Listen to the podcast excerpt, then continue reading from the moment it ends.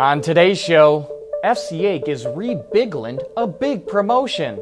Maserati cancels the gorgeous Alfieri, and the pony car war smashes into a crash barrier. All that and more coming right up on Autoline Daily.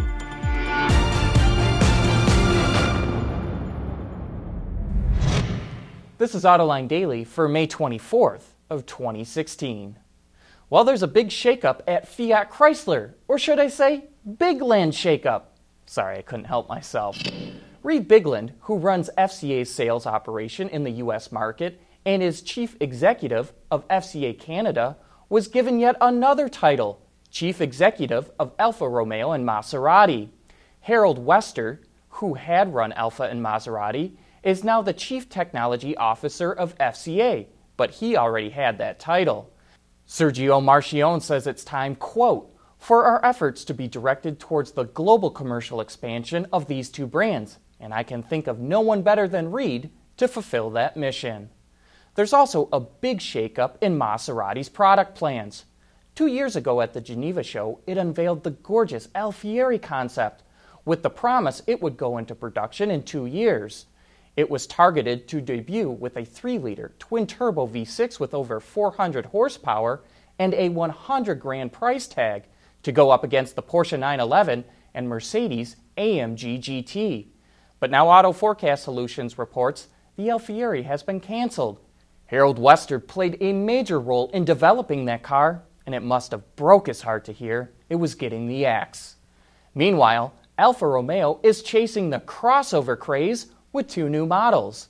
Auto Forecast says the long delayed Alfa Stelvio SUV is confirmed to go into production this October at FCA's assembly plant in Mirafiori. It's reportedly based on the Alfa Giulia, and in late 2019, Alfa will launch another SUV at its plant in Pomigliano d'Arco. And having two new crossovers in its lineup will sure help Reed Bigland's job of boosting sales at Alfa. Still to come, the Renault Twizy is heading to South Korea, and three muscle cars only do so so in crash tests. AutoLine Daily is brought to you by Bridgestone Tires, your journey, our passion. Dow Automotive Systems, advanced materials that deliver better results. And by Lear, a global leader in automotive seating and electrical systems.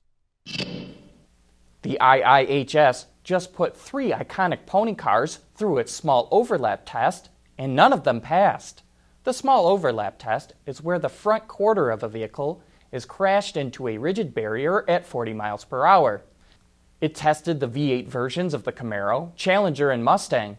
The Camaro did best and received a good score, while the Mustang got an acceptable rating and the Challenger was marginal. While these vehicles only make up a small percentage of the market, the data shows that sports cars have higher crash rates than other vehicles. Since it debuted in 2012, Renault has sold around 15,000 Twizys. That's the company's small, weird looking two seat electric.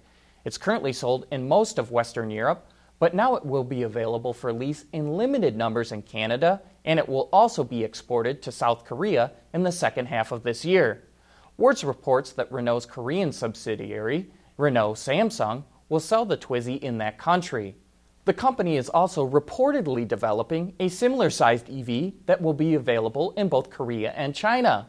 Renault Samsung also wants to develop a one ton light commercial EV. It would be designed and developed in Korea with LG Chem supplying the batteries. The target range is 155 miles, but it could take up to four years to develop. Well, GMC just unveiled new trailering features for the Sierra. HD customers can now get a gooseneck fifth wheel package right from the factory for $350. The other feature is a new camera system that helps reduce blind spots. Three cameras come with the package. Two side view cameras are integrated into the mirror housings, while the third is designed to mount to the rear of the trailer. It gets hardwired to the trailer lights for power and wirelessly transmits video to the interior display screen. The system is available for some Sierra 1500 and HD models. Coming up next, John has something to say about why Europe is having so many problems with car companies cheating on emissions. Lear Connexus is the new application suite in vehicle connectivity designed to deliver over the air software updates and more from Lear Corporation's e systems, leaders in power and data management. Time for a little bit of Autoline insight. So now we're starting to see German transport officials going after Fiat and Opel for cheating on emissions testing. These officials are shocked shocked to find that tailpipe emissions on the open road are far dirtier than they are in the emissions lab. Well, too bad those officials don't watch Autoline. We've been saying for years that Europe's emission standards are easy breezy, and that goes for their fuel economy ratings too. On the face of it, European emission standards for cars look really tough, but the test procedures are so easy and the loopholes so loose, anyone can meet them. That's because it's European members of parliament who vote on how tough those standards should be. It's politicians, not scientists or regulators, who set those standards. In fact, earlier this year, they voted to allow automakers to exceed NOx standards by 200%. Now there's a firestorm in Europe because testing shows that cars on the open road emit far more pollution than in the test lab.